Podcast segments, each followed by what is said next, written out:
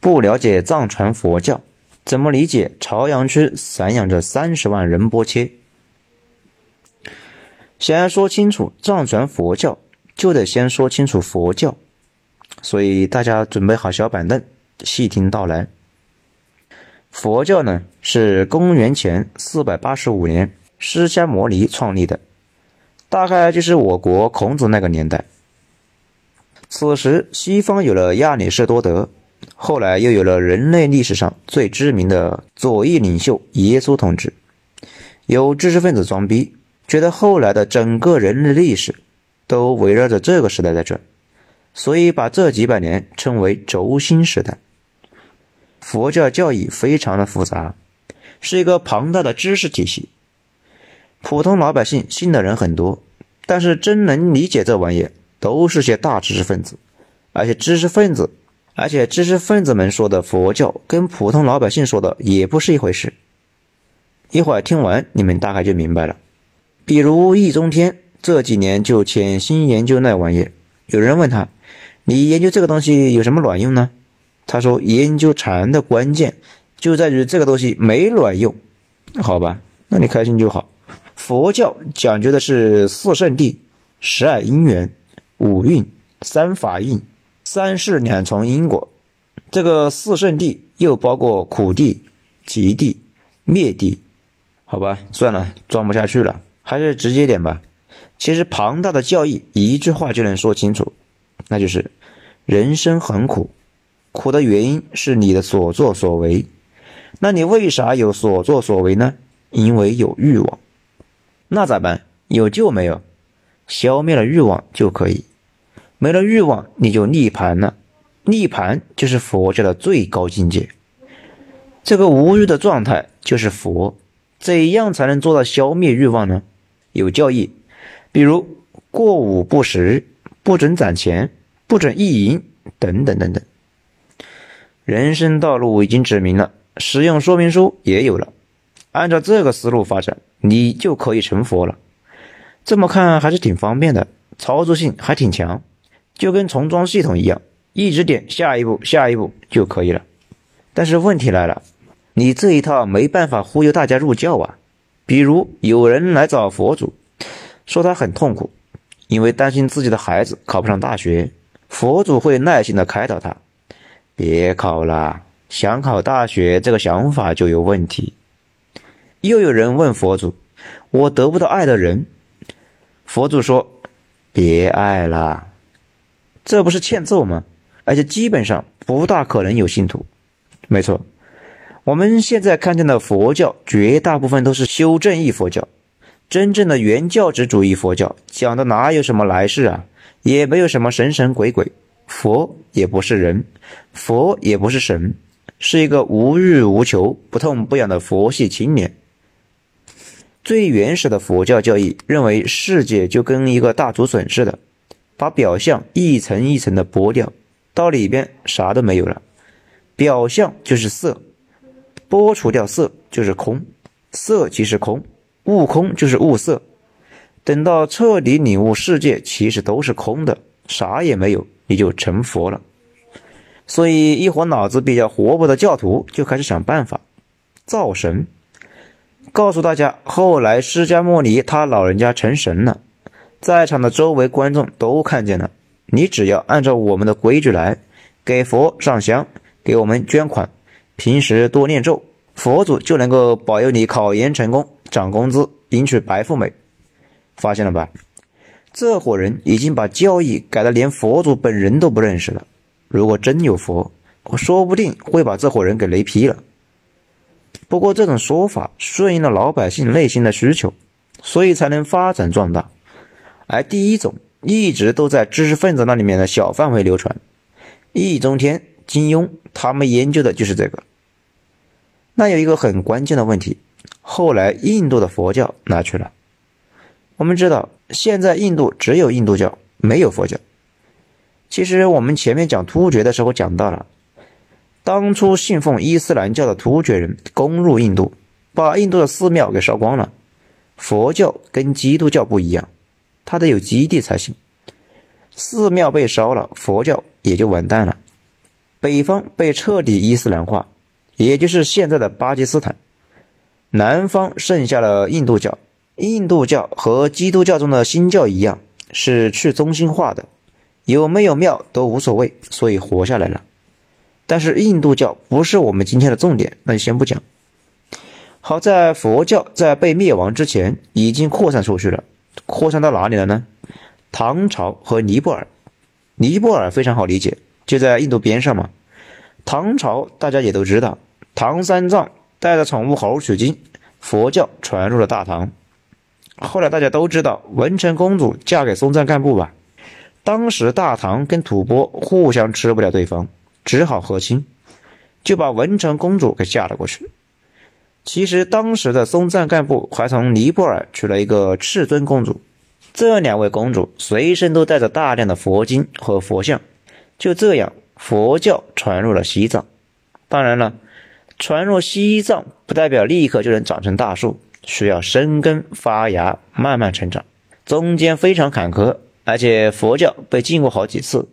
不过，在西藏的上层领导别有用心的推广下，慢慢的发展起来了。不过，此时西藏人民也不是无神论者，而是相信一个叫本教的玩意。这里是个新名词，本教，这又是个什么东西呢？本教就是一种古老的宗教，认为万物有灵。宗教仪式就是跳大神，就是电视上面演的那一种，一个疯婆子似的巫师，各种诡异的表演，周围的人看的是一愣一愣的，就是那种玩意。当然了。单纯的舞蹈艺术可以让你成为行为艺术家，但成不了宗教，得有巫术才行。巫术就有很多种，算命、治病那是最常见的。西藏的早期巫师同时又是药师，擅长藏药。巫师们经过长期实践，发现某些草药有治病的功能，但是不会直接捣碎了喂给病人喝下去治病，那样就很容易让人看出窍门了。如果一个技能大家都掌握了，巫师也就没有存在的意义了。所以他们一般会先来一段令人一言难尽的舞蹈，然后再来一大段没法理解的咒语，最后对病人一顿捣鼓，把符咒、香灰、三足青蛙等混淆视听的东西作为药引，再加上有真正作用的藏药给病人灌下去。这样的话，就没人知道真正起作用的是哪部分，别人也模仿不了。你也就有了不可替代性和神秘性，那你肯定就要问了：万一没治好呢？没治好就说病人罪孽深重，被神带走了呗。只要能救活一部分，就有神性了。当然了，不止这些，巫师就是西藏的上层知识分子，他们内部保存了大量的知识，比如怎么找到铁矿，怎么粗略的预测天气，怎么探测水源。当然了。所有的这些技能都被一大堆复杂的仪式给隐藏了起来。由于这部分关键知识是在于师傅和弟子之间的口耳相传，非常神秘。这种天生自带神秘气质的巫师文化，自然而然的就吸收了佛教中最神秘的部分，也就是密宗，就变成了藏传佛教的密宗。藏传佛教一直有神神秘秘的毛病。很多东西都只在完成灌顶的弟子和师傅之间传承。啥？不知道灌顶？就是拿个水壶往你脑门上浇水，然后用人的头盖骨做成了碗，喝一碗青稞酒，这就是灌顶。不过现在应该是文明了一些。当然了，一说到密宗，聊天的气氛就立刻变了，因为很多知情的人知道密宗比较生猛，同时结合了印度的一些奇葩毛病。再加上古代本教的很多原始元素，让你看了相关的内容之后毛骨悚然。大家有兴趣的话呢，可以去搜一下几个关键词，保证刷新你的三观。比如人皮唐卡、明妃、阿杰古。好，咱们接着巫师往下说。巫师做法这一点，很像你去给女生或者是父母的电脑重装系统，人家看起来你各种微操。画面不断的变来变去，非常炫，感觉你像个黑客。其实你，其实你一直在点下一步，下一步，因为你知道其他的都是表象，核心的只有那个下一步。回到古代，你一边跳大神，一边点下一步，你就是巫师。藏区本来就有本教，现在又来了佛教，时间长了之后，两伙人就闹了起来。为什么闹呢？因为这里有个统治阶层的小九九。松赞干部那个时候，吐蕃一直都是贵族共和状态，最上层的是各地的超级大地主，地主下边就是祭司们，也就是巫师们。松赞干部说话是没多少人听的。想改变这种状态，就得重新培养支持者，让大地主支持自然是不可能的，那就培养新的神职人员取代以前的，这样权力就交接了。所以松赞干部非常热心的发展佛教。这玩意如果大家看过《权力的游戏》，应该是很熟悉的。那里边的色心女王就玩过一次，不过释放出一个他都无法控制的怪兽。那个新上位的主教把他的衣服给剥光了游街，这也是为什么在松赞干部之后，西藏本佛之争持续了上百年。这中间的斗争非常残酷，发生过多次灭佛。如果赞普强势，那就佛教得势，对本教残酷镇压；如果碰上赞普年纪小，控制不住全局，佛教就面临一场灭顶之灾。很多书上说西藏领导是爱佛法，所以是弘扬佛法，这就是糊涂蛋，根本不理解这些玩意的本身就是权力的游戏。当然了，一定要反复强调，这个过程非常复杂。所以在公元八世纪左右，此时佛教已经全面占领了优势，西藏的上层展开了一场世纪大辩论。佛教和本教高僧在赤松德赞面前讨论谁更有优越性一些。本教落败，佛教从此以后成了西藏的主流宗教。但是藏人不可能就跟换手机似的换信仰嘛，而且佛教的神职人员很多就是从本教中转行过来的，所以本教和佛教其实是融合在了一起。但是以后不再提本教了。但是佛教也变成了西藏特色的佛教，而且由于本教中的神很多，比如什么念青唐古拉山神、年神、古拉嘎日山神等等，一个个长得非常抽象。大辩论之后，佛教成了唯一正确的宗教，但是也不能让以前的神下岗呀，还得安排工作。不知道哪个机灵人智慧的火花一闪现，把他们的神安排到佛教里面去当菩萨了。这就是为什么大家去北京雍和宫那个地方，就是一个藏传佛教的喇嘛庙，里面的菩萨一个个凶神恶煞的，跟我们一般见到的菩萨气质不太相符，其实就是这个原因。本教的那些神在佛教里面重新上岗就业，从什么山神摇身一变就成了菩萨。当然了，在宗教领域，别的宗教的神进入另一个宗教，这种事情非常常见。举个例子。大家知道圣诞节吧？相传是耶稣的生日，事实上根本不是。圣诞节是太阳神的生日。当初在罗马，耶稣取代了罗马之前的宗教，变成了罗马国教。但是罗马人非常机智的把他们的主神太阳神的生日定为耶稣的生日，这招太坏了。过了近两千年，依旧能感受到罗马人猥琐的窃笑。你们这帮基督徒每年给我们的神过生日，所以很多正统基督徒不过圣诞，知道是扯淡的。此外，还有那个圣诞老人，又是雪橇又是鹿，穿一身的红，怎么可能是沙漠里面神教的人嘛？明显是北欧异教徒的神，也给塞进了基督教里面安排了工作。当然了，本教还给大家留下了很多其他一言难尽的文化遗产。在本教里面，他们很重要的一个神在人的右肩膀上坐着，像个灯。本教已经和佛教融合了，但是这些风俗却留了下来。所以现在很多藏人都不让你随便拍右肩膀，怕把人家的神给拍坏了，那你赔得起吗？此外还有家神，按照本教教义，家神讨厌大家往外扔垃圾。所以，旧藏人破四旧之前，一般都不扔垃圾。